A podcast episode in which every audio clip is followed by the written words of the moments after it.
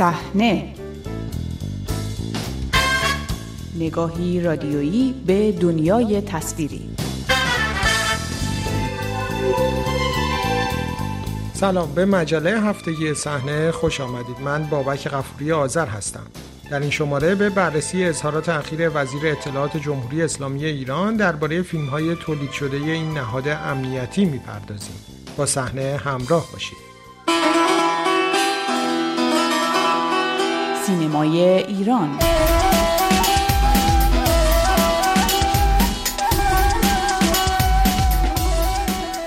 هفته گذشته محمود علوی وزیر اطلاعات جمهوری اسلامی ایران در یک گفتگوی تلویزیونی نام فیلم ها و مجموعه های تلویزیونی تولید شده از سوی این نهاد امنیتی را اعلام کرد. وزارت رو وارد کار ساخت فیلم و سریال کردیم با فیلم و سریال هم کار آموزش عمومی سیانت جامعه در برابر جاسوسی و هم یک سلسله اهداف اطلاعاتی رو محقق کنیم فیلم های روباه ماجرای نیمروز سیانور امکان مینا روز صفر شبی که ما بله. کامل شد و سریال های پازل رؤیایی که تعبیر وارونه شد بله. سارق روح خانه امن محصول این گویکر بود که با همکاری عزیزان انجام داد آقای علوی پیشتر در زمان گرفتن رأی اعتماد از مجلس تنها از فیلم روباه ساخته بهروز افخمی به عنوان فیلم تولید شده این نهاد نام برده بود و این برای نخستین بار است که یکی از بالاترین مقامهای امنیتی جمهوری اسلامی ایران به سراحت فیلمهای تولید شده این نهاد امنیتی را اعلام می کند. سال گذشته در همین برنامه صحنه برای نخستین بار اعلام شد که فیلم روز صفر به کارگردانی سعید ملکان و با فیلمنامه بهرام توکلی محصول وزارت اطلاعات است. همچنین از نقش مرتزا قبه مقام امنیتی وزارت اطلاعات در تولید این فیلم پرده برداشته شد. نام مستعار آقای قبه مرتزا اصفهانی در میان عوامل محصولات نمایشی اعلام شده از سوی وزیر اطلاعات دیده می شود. نام این مقام امنیتی نخستین بار در دهه هفتاد در جریان قتل‌های زنجیره‌ای و بازداشت برخی از عوامل آن که جزو نیروهای وزارت اطلاعات بودند شنیده شد. موضوع حضور وزارت اطلاعات در سینما نیز از دهه هفتاد و با انتشار اخباری درباره ملاقات سعید امامی معاون امنیتی وقت وزارت اطلاعات با تعدادی از فیلمسازان معروف مطرح شد. ریشه های حضور وزارت اطلاعات در سینما را در گفتگو با هوشنگ اسدی روزنامه‌نگار و سردبیر ماهنامه توقیف شده گزارش فیلم بررسی کردم. نشریه گزارش فیلم در اواخر دهه هفتاد با انتشار گزارش ها و گفتگوهایی گوشه هایی از ابعاد حضور وزارت اطلاعات در سینما را فاش کرده بود. پروژه سینما هم مثل بقیه پروژه های جمهوری اسلامی یک پروژه که به اسم فرهنگ شروع شد به اسم امنیت تمام شد. سینما در واقع بعد از این ماجرای معروف گاو و آقای خمینی که گفتیم فیلمو دیدی رو دست جمهوری اسلامی موند. این تفکر داعشی در واقع سینما رو نمی‌خواست ولی این سینما رو دستش موند. و در مرحله اول می‌خواستند که این سینما رو هدایت و نظارت کنن. در دوران آقایان انوار و بهشتی و عبدالله اسفندیاری اینها سعی کردند که سینمایی رو که می‌خوان به وجود بیارن با هدایت و نظارت سینماگران و اون سینمای اسلامی که می‌خواستند به وجود بیارن چون سینمایی به نام سینمای اسلامی عملا وجود نداره مثل فساد اسلامی که وجود نداره مثل سیاست اسلامی که وجود نداره تبدیل شد به رواج نوعی تفکر عرفانی که زیر لوای تارکوفسکی اونو گسترش می‌دادن. این خیلی بحث مفصلیه که این در, در این مرحله شکست خورد. در مرحله بعد چون تاثیر سینما و فیلم هایی که ساخته شد در جامعه معلوم شد وزارت اطلاعات سعی کرد که این هدایت و نظارت وزارت اطلاعات به عهده بگیره. در نتیجه جزء پروژه های اصلی سعید امامی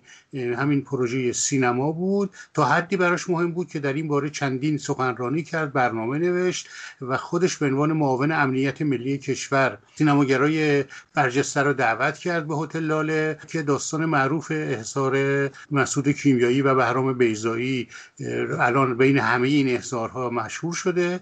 ما در همون موقع یک ویژنامی در گزارش فیلم منتشر کردیم که به این بازجویی برمیگشت. هم نقل قول از مسعود کیمیایی هست هم نقل قول از بهرام بیزایی است که سعید امامی ازشون خواسته که چه فیلمایی بسازن و چگونه حرکت کنن. و بعد ایشونی به قتل های زنجیره خورد و این داستان مدتی متوقف موند. در دوران آقای احمدی نژاد این فرایند به شکل دیگه شروع شد و امنیتی شدن سینما به شکل کنونی شکل گرفت و الان در جایی هستیم که عملا پروژه اسلامی کردن سینما به پروژه امنیتی کردن سینما تبدیل شده. آیا در اون زمان یافته های شما نشون می‌داد که غیر از آقای امامی شخصی به نام مرتزا قبه هم در جریان این فعالیت ها و حضور وزارت اطلاعات در سینما فعال بوده یا نه. چون شخصی است که در سالهای اخیر حالا داره نامش مطرح میشه به عنوان مقام امنیتی که در تولید همه فیلم هایی که وزیر اطلاعات نام برده به نوعی ایشون هم شرکت داشته. اگر هم شرکت داشته ایشون در اون دوران به طور پراکنده بوده به طور سیستماتیک نبوده.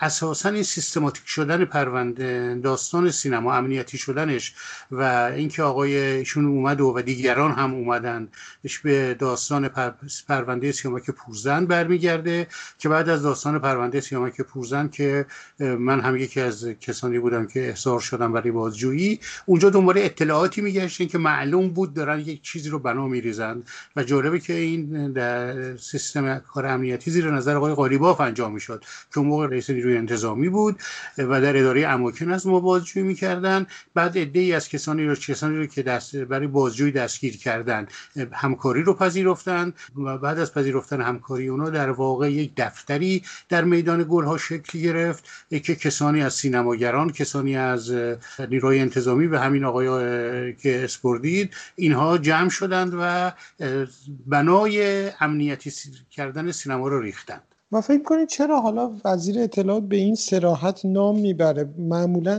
مقام های امنیتی پرهیز دارن از ذکر با نام اقداماتشون و مثلا فیلم هایی که به سفارش این نهاد محصول این نهاد هست اعلام بکنه الان دیگه وزیر اطلاعات پرهیزی نداره از نام بردن و تعداد فیلم ها هم قابل توجه هست.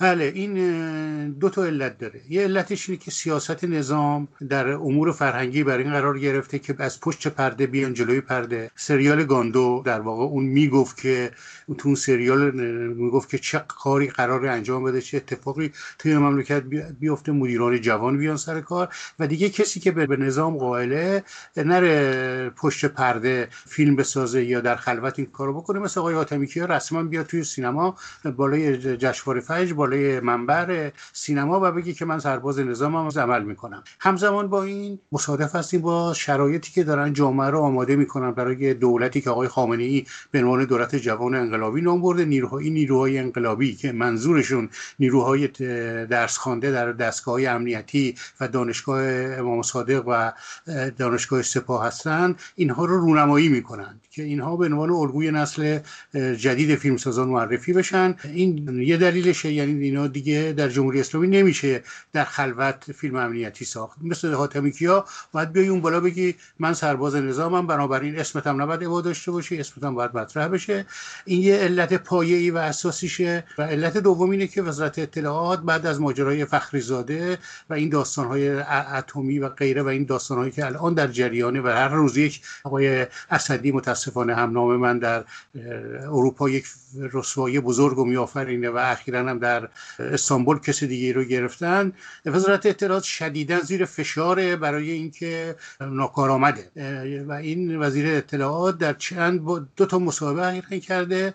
که در واقع می‌خواد از کارنامه خودش دفاع کنه و چون خیلی از اون ور یعنی افراد سپاه و سازمان سینمایی اوج خیلی مینازن به فیلم ها و سریال هایی که ساختن این هم خواسته در چارچوب رقابت گورکا در جمهوری اسلامی بگه که نه ما هم بیکار نیستیم و این فیلم ها رو ساختیم و یکی یکی هم این فیلم ها رو اسم برده. موضوع دیگه هم الان جای سوال هست. در همون دهه هفتاد که شما کاملا در جریان حضور وزارت اطلاعات در سینما بودید. انتشار اسامی سینماگرانی که به نوعی در معرض همکاری با وزارت اطلاعات بودن حاشیه های زیادی رو به دنبال داشت. نوعی پرهیز دیده می‌شد در همکاری با وزارت اطلاعات. اما الان به شکل قابل توجهی این نوع پرهیز دیده نمیشه و در واقع قبه این نوع همکاری ها ریخته.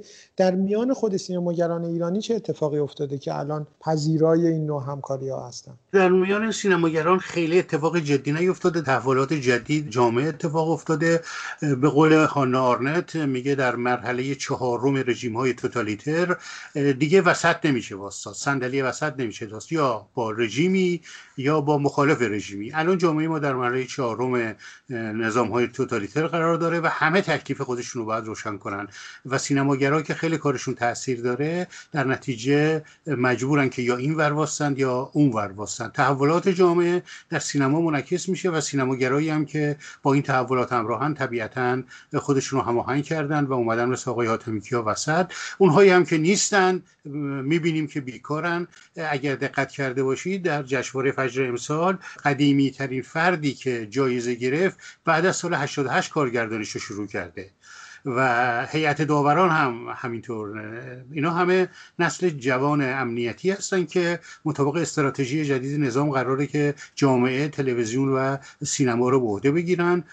و خب در سینما می‌بینیم که زودتر جای دیگه علنی شده. در تلویزیون هم همین روند در حال انجامه. اعلام نام محصولات نمایشی تولید شده وزارت اطلاعات پرسش های تازه‌ای درباره ابعاد مشارکت سینماگران و میزان نزدیکی برخی از آنها با این نهاد امنیتی مطرح می کند. به ویژه با در نظر گرفتن این نکته که وزارت اطلاعات جمهوری اسلامی ایران همواره متهم به ایجاد محدودیت و اعمال فشار بر روشنفکران و نویسندگان ایران بوده است. بهمن قبادی نویسنده و کارگردان شناخته شده درباره این نوع همکاری ها چنین اعتقادی دارد. جمهوری اسلامی ایران سالهاست که تو همه جای ایران تو همه کارها حرفه ها ادارات دولتی خصوصی نمی‌دونم حرفه های مختلف شاخهای هنری نهادهای های ورزشی تمام تلاشش کرده که عوامل خوش بذاره.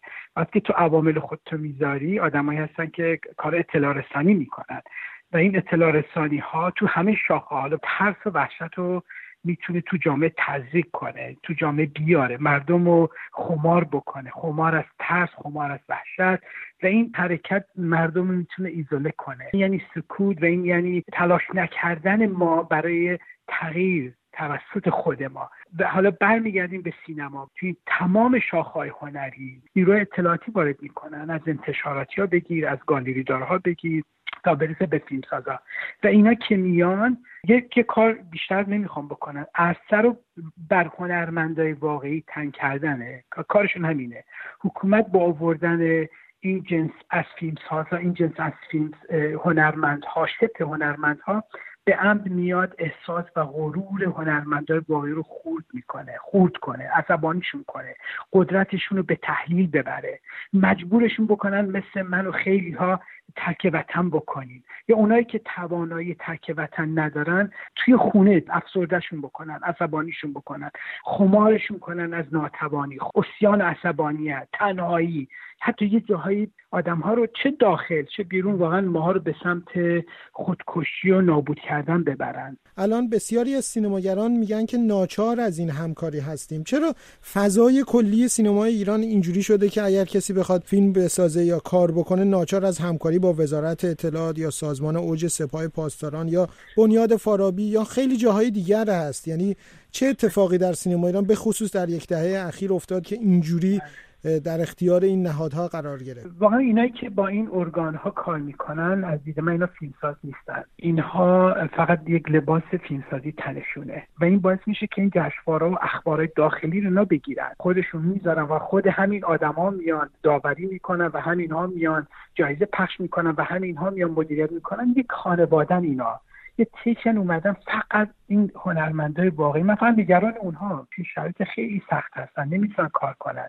ما الان چیکار باید بکنیم؟ بعدی ما اینه که بیرون حتی گله من الان رسانه های بیرون اینه. اونایی که رسانه دارن داخل ایران همون هم همون اندازه دو برابر بیرون رسانه دارن. مثلا یه شبه سوپر استاری میاد. اونجا یه فیلمساز حکومتی سردار بازیگری سردار سینمایی اونجا کار می‌کنه.